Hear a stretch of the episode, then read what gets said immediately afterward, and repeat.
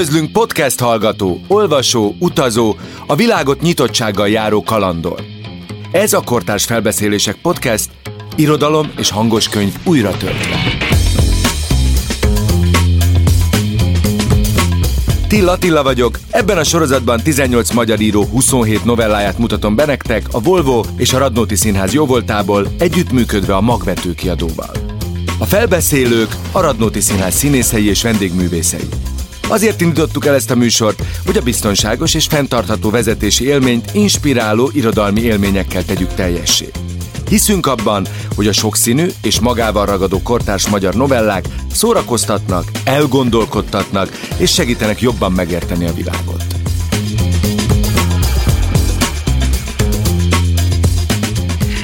Ebben az epizódban Harag Anita Ásványvíz című novelláját Martinovics Dorina mondja el. Nyári Krisztián ajánlóját pedig Mészáros Blankától hallhatjátok.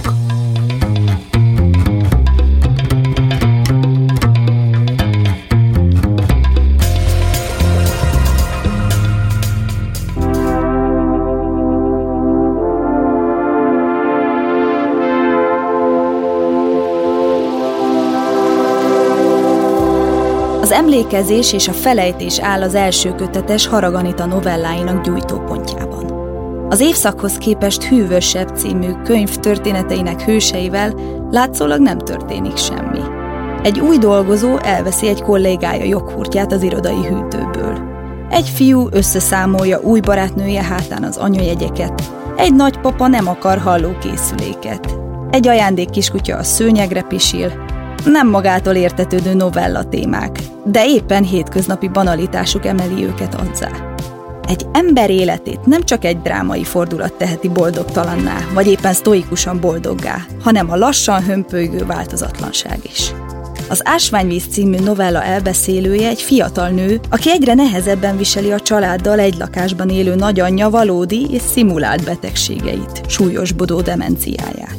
Az elbeszélésnek valójában nincsen sztoriként elmesélhető története. Éppen csak történnek a dolgok a szereplőkkel, akiknek a tömör, már-már szemtelen mondatokon át néhány pillanatra belelátunk az életébe. A szerző a kötet megjelenést követően nem véletlenül lett a közelmúlt egyik prózaírói felfedezetje. Nincs lezárás, nincs befejezés, ahogy a való életben sincs.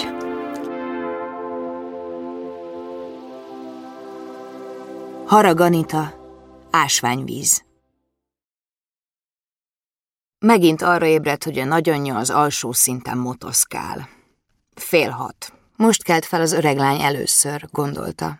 Ő is felkelt, kinyitotta az ablakot. Még nincs annyira meleg, hogy a könyök hajlata is megizzadjon, ha sokáig behajlítva tartja.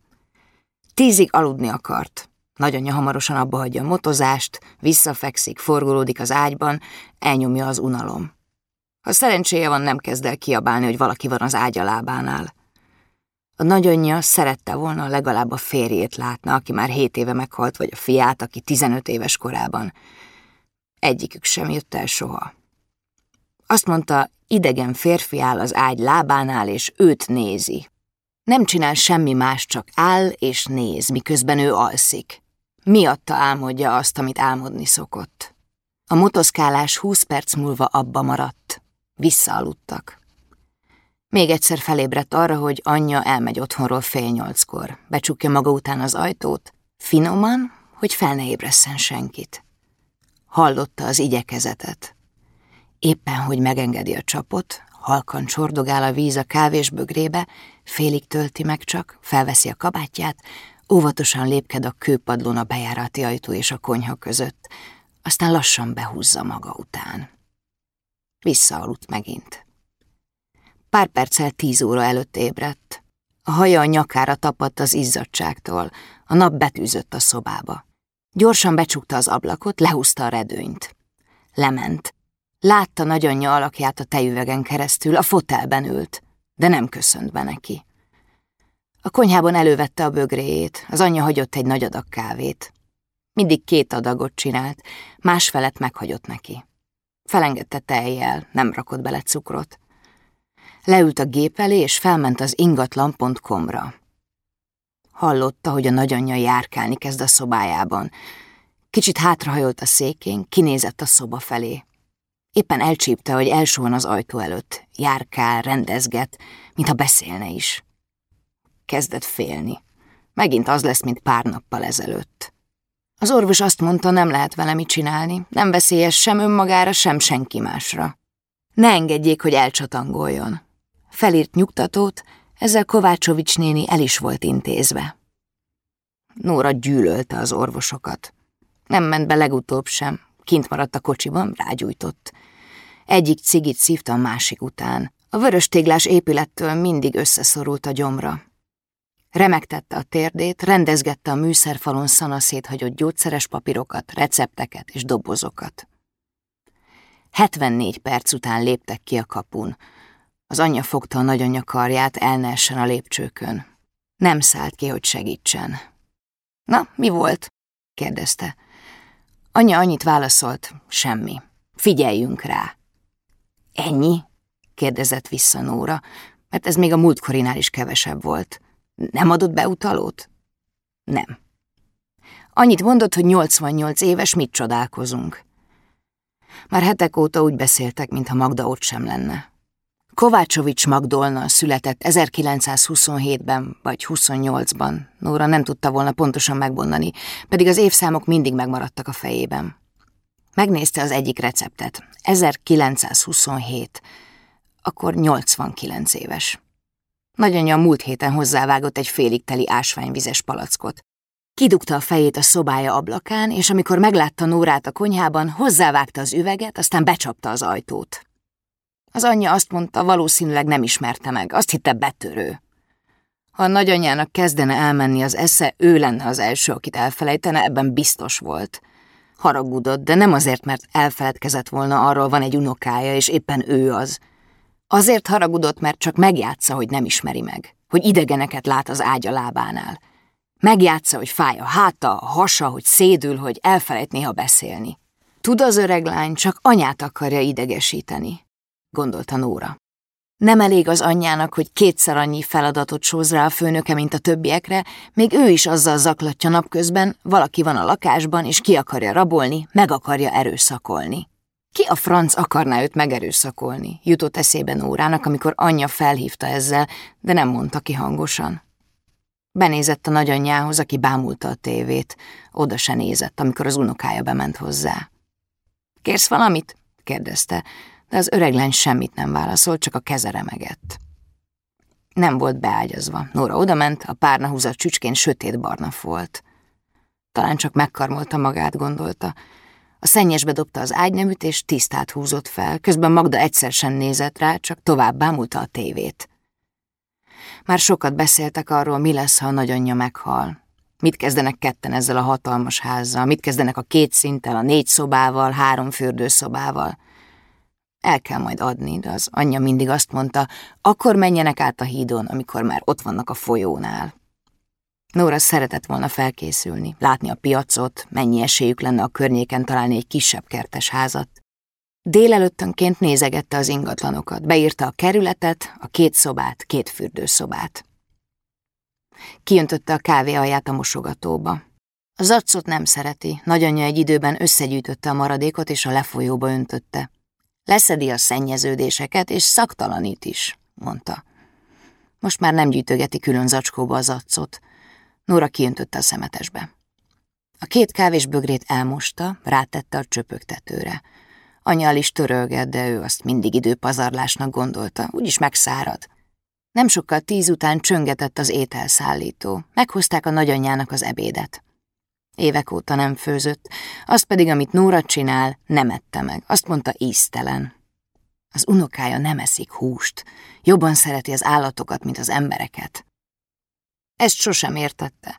A kutya azért van, hogy a házat őrizze, erre az unokája beengedi őket a nappaliba, a konyhába, mindenhol ott van a szőrük. Egyszer a nyelvével piszkált le egy szőrszálat a szájpadlásáról, és kivitte Nórának megmutatni. Azt hiszem, ez a tietek, mondta. Rátette Nóra laptopjára a fehér kutyaszőrt. Nagyon nehezen fogta vissza magát, hogy ne ordítson rá, bár nem tudta volna megmondani pontosan miért. Azóta nem hívta nagymamának, mióta gyerekkorában rálépett a háromhetes macskájára. Mindig is taszították egymást. Ha a nagyanyja meg akarta fogni a kezét a zebránál, ő visszarántotta. Szúrta a bőrét a bőre. Ha a nagyanyja azt mondta burgonya, ő azt mondta krumpli. Ha azt mondta szép, ő azt mondta ronda. Amikor Nóra vegetáriánus lett, Magda hónapokig nem akarta megérteni, hogy az mit jelent. Ha meglátogatták őt és a nagyapját, húsos ételeket főzött. Azt mondta, attól, mert egyszer eszik húst, még nem ölnek le több állatot, és a fiatal szervezetnek kell a hús. Nóra hiába mondta, nem eszi meg, nem kér, a nagyanyja nem akarta meghallani. Egyszer azt mondta, rakott zöldségeket csinált. Már a vége felé jártak az ebédnek, amikor Nóra meglátott a kanalán egy kolbászdarabot, amire a nagyanyja azt mondta, aszalt paradicsom. Felfordult a gyomra, és egész délután hányt. Még nagyobb lett közöttük a feszültség, mióta pár éve össze kellett költözniük, mert nagyapus megbetegedett. Magda, mondja neki, amikor muszáj beszélnie vele.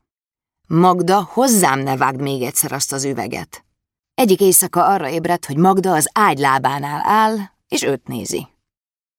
Mit keresel itt? kérdezte. Felkapcsolta a villanyt. Gyorsan öltöz fel, indulnunk kell, mielőtt megérkeznek. Kik érkeznek meg? Hát Bori és Sándor, válaszolta, megragadta a kezét. Siess, öltöz már! Nóra hívta az anyját, aki adott egyet a felírt nyugtatókból, közben azt mondogatta neki, nincsen semmi baj, anya, csak elfáradtál. Nóra napokig nem tudott aludni, akkor is látta Magdát az ágyánál, amikor nem volt ott. Pár napra rá a lánya ágyába bújt be. Hideg volt a lába és a keze, mintha órák óta egy szál hálóinkben mászkált volna a fűtetlen előszobában, vagy ne adj Isten az udvaron. Hagyta, hogy maradjon. Megjött az ebéded, kopogott be hozzá tizenegy körül. Válasz nem jött, ezért benyitott. Magda a tévét bámulta, valamilyen sorozatot. Itt az ebéd, ismételte meg. A nagyanyja felnézett. Most nem kérek, mondta. Rendben, de itt lesz a hűtőben, szólj, ha éhes vagy. Becsukta maga után az ajtót, betette a hűtőbe az aznapi menüt. Borsóleves, pörkölt és nokedli, amihez két darab fonnyat csemege uborka is járt. Az alsó polcon a tegnap előtti dobozban már romlani kezdett a háromnegyedik meghagyott krumpli főzelék. Kidobta a szemetesbe. A kamrából elővett pár darab kekszet, hogy bevigye a nagyanyjának. Legalább azt tegyen. Erre is az anyja kérte, mint mindenre, ami vele kapcsolatos.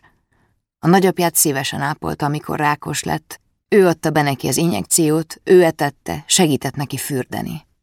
Ő tartotta nagyapja testét, anyja pedig becsúsztatta alá a pelenkát. Igyekezett nem oda nézni, nem akarta még ennél is jobban zavarba hozni a nagyapját. Pár nap múlva meghalt. Ez jó volt, bár ezt Nóra soha nem mondta ki hangosan. Jó volt, hogy nem szenvedett sokat ebben az állapotban, de ilyeneket nem lehet hangosan kimondani, hogy azt sem, hogy a nagyanyját sohasem pelenkázná. Amit megtett nagyapusért, nem tudta megtenni Magdáért. Nagyapus sosem hallotta panaszkodni, még akkor sem, amikor már egyáltalán nem tudott enni. Magda még akkor is panaszkodott, milyen nehéz élete van. Felemlegette a fiát, aki fiatalon balesetben halt meg, elütötte egy piros Volvo. Azóta beszállni sem volt hajlandó piros autóba. Panaszkodott, jajgatott és semmit sem csinált. Nóra meg volt róla győződve, hogy most is ez történik. Szeretné, ha jobban odafigyelnének rá, megjátsza magát. Ha rajta múlna, be is feküdne pár napra a kórházba. Két éve is ezt csinálta. Azt mondta, szédül, fáj a feje, de az ember nem mutatott semmit. Kiharcolta magának, hogy bent tartsák megfigyelésen. Egy hét múlva kivirulva jött haza a kórházból. Nóra egyszer sem látogatta meg, ezt a nagyanyja fel sem emlegette neki. Elmesélte, milyen ételeket adtak, és hogy volt ott egy idősebb nő, akit ápolt, mert nem tudott magától fürdeni. Nóra ezt nem hitte el, de nem akart az anyja előtt összeveszni vele.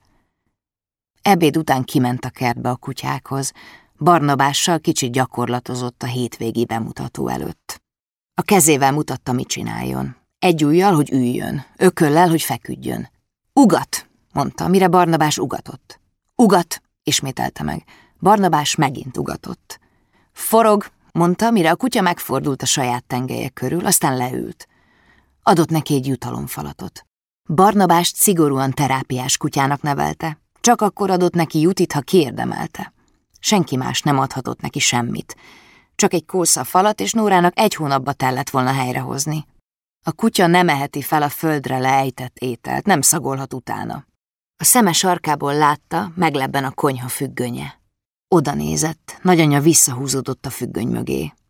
A nagyanyja nem merte megsimogatni Barnabást azóta, hogy egyszer adott neki egy darabot a rántott húsból. Nóra teljesen kikelt magából. Őrült, figyelmetlen picsának hívta Magdát, és dühében sírni kezdett. Tudod, mennyi idő lesz ezt rendbe hozni? Üvöltötte neki. Nem tudta. De hát éhes, csak egy kis katonát adtam neki. Védekezett, de ő tudta, nagyanyja tisztában van vele, mit csinál, milliószor elmondta neki. Nem éhes, hogy lenne éhes, rendesen etetem, menj innen a francba! Nem csak Magda kerülte Barnabás, de Barnabás is kerülte Magdát. A kutya ösztönösen megérezte, kivel lehet jóban, kivel nem. Az óriás uszkár a második legokosabb kutya a világon. Bement. A doboz az aznapi ebéddel eltűnt a hűtőből. Nóra megírta az anyjának, Magda eszik. Anya visszaküldött egy felfelé mutató hüvelykujjat. Olvasgatta az üzeneteket, amiket váltottak. Magda eszik, Magda nem eszik. Ha nem evett, anyja egy szomorú smiley-t küldött neki. Magda magában beszél, olvasta tovább. Magda nem hajlandó felöltözni. Magda megint hisztizik. Amikor az ásványvizes palackot hozzávágta, nem küldött üzenetet. Az eset utáni napon azt írta, Magda ma nem vágott hozzám semmit. Az anyja erre nem válaszolt. Ő is megebédelt, néha figyelt, hall-e valamit a kis szobából, de csak a tévé duruzsolását hallotta, négy óra körül pedig a vécé ajtó csukódását. Elfelejtette lehúzni a vécét, csak pisilt. Ezt nem írta meg az anyjának, aki öt óra után ért haza. Mi volt? Kérdezte. Semmi, a szokásos. Bement nagyanyja szobájába, beszélt vele pár szót, Nóra nem hallotta mit, de kívülről tudta. Hogy vagy, anya? Mi volt az ebéd? Magda válaszolt rá valamit. Jó volt, vagy éppen nem volt jó. Anyja pár perc után visszajött, kezében tálcán a két doboz. A leves bontatlan, a pörköltből és nokedliből hiányzott egy kanálnyi. Betette a hűtőbe, beleszagolt a tegnapiba. Az még jó szerintem, mondta Nóra. Szilvás gombóc, azt szereti, hát ha megeszi, válaszolta. Csak egy gombóc hiányzott, a szilva ki volt kaparva belőle a doboz szélére. Becsukta a hűtőt. Azt hitte, van valaki a szekrényben, mondta az anyja. Mi? Most? Igen. Érdekes, nekem nem mondott semmit, felelte Nóra. Nekem ezt mondta. És benéztél? Be. Nóra szedett az anyjának a falafelből és a kuszkuszból. Keveset evett, mondta a lányának. El akarta vinni sétálni az anyját, de nem akart kimenni. Már napok óta nem volt kint, mondta Nórának. Nem ártana neki a friss levegő. Az orvoshoz biztos szívesen elmenne, jegyezte meg a lánya. Az anyja úgy tett, mintha nem hallotta volna. Magdára rá kellett szólni, hogy fürödjön. Több mint egy hete nem mosakodott, a hajára csak rálögybölte a vizet, megtörölte egy több hetes törölközővel. Már nem izzadt, nem használt dezodort, de a bőrének olyan szaga volt, mint a több hónapja nem cserélt ágyneműnek. Gyere, anya, elmegyünk fürdeni, mondta a lánya. Besegítette a kádba, vigyázott, el ne csússzon. A kád alján lila, talp alakú csúszásgátló. Nóra kint maradt, míg Magda megfürdött. Anyjának csak a be- és kiszállásnál kellett segítenie, aztán kijött, néha visszanézett, minden rendben van-e. Nóra nem hitte, hogy segítség kéne a nagyanyjának, de nem szólt egy szót sem. Elmosogatott, a tányérokat a csöpögtetőn hagyta. Anya felvette és eltörölgette őket. Amikor a nagyanyja lefeküdt, azt kérte, Pistának is szóljanak, hogy jöjjön. Anyja hátra nézett az ajtóban álló lányára. Pista nem tud jönni, válaszolta. Miért nem? Tudod, hogy miért nem, szólt közben Nóra, mire a nagyanyja csak értetlenül nézett rá. Majd szólok neki, mondta a lánya. Leoltották a villanyt. Miért segíted a képzelgéseit? Kérdezte Nóra a konyhában. Nem segítem. Dehogy nem, csak megjátsza magát, hidd el, semmi baja. Most nincs kedvem ehhez, felelte, és mindenki bement a saját szobájába. Nóra éjszaka arra ébredt, hogy nem Magda, hanem az anyja áll az ágyánál. Mi történt? Már hívtam a mentőket, gyere, öltöz fel. Mi történt? Ismételte meg. Vérzik. Lementek, a nagyanyja ült a fotelben, bámult maga elé. Most ült le, eddig járkált körbe-körbe a szobában. Arra keltem fel, beszél össze-vissza, mondta. Nóra látta, hogy Magda nyaka véres. Úgy nézett ki, mint ha kitépte volna a fülbevalóját, de nagyanyjának sosem volt fülbevalója, ékszert sem hordott soha. A mentők hamar megérkeztek. Nóra megígérte az anyjának, hogy felöltözik, és megy utánuk kocsival. Két óra múlva már a kórház folyosóján ültek, az orvosra vártak. Magda már elvesztette az eszméletét, mire beértek a mentővel, és nem is tért magához többet. Pár óra múlva tudtak beszélni az orvosával. Rákról beszélt, áttétekről, előre haladott állapotról, arról, hogy Kovácsovics néni valamikor eleshetett, mert belső vérzés alakult ki nála, emiatt szivárgott vér a füléből. Kezelést már úgysem kaphatott volna, mondta. A kora miatt csak kényelmesebbé tudták volna tenni az utolsó pár hetet, hónapot. Nóra úgy érezte az orvos hangjából, még jó is, hogy így alakult. Jó a belső vérzés, sokkal rosszabb is lehetett volna, elhúzódó fekvés és kiszolgáltatottság. A zárójelentésre még pár órát várniuk kellett. Nóra ivott egy kávét a kórház folyosóján lévő automatából. Az anyja semmit nem kért. Nóra nem emlékszik, mennyi időt töltöttek a kórházban. Sokat vártak, a kávénak vízíze volt. Csak arra emlékszik, hogy amikor végül kijöttek, a szeme sarkából észrevette, hogy az egyik ablakban meglebbent a függöny.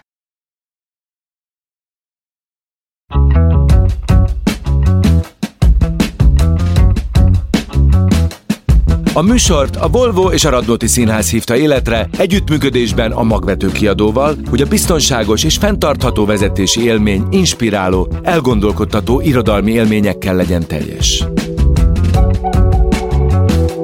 A műsor megtalálható a Spotify-on, az Apple és a Google Podcasten, és mindenféle más lejátszókban is. Ha tetszett ez az epizód, hallgassd meg a teljes műsort. Ha szeretnéd, hogy minél többen megismerjék a kortárs magyar novellákat, akkor értékelj minket öt csillaggal, mert így kerülünk előrébb a toplistákon. Köszönjük! A műveket a Magvető kiadó bocsátotta rendelkezésünkre, a válogatást Bátori Orsolya és Schaffler Sarolta készítette. A novellák hangfelvételét Bátori Orsolya rendezte. Hangmérnökök: Gábor Dániel, Jacsó Bence és Tóth Péter Ákos. A podcast felvételvezetője Dósa Márton, a gyártásvezető Gröger Díja, a zenei és utómunkaszerkesztő Szücs Dániel, a kreatív producer Román Balázs, a producer pedig Hampukrihán. Tilla Tillát és a Kortárs Felbeszélések podcastet hallottátok.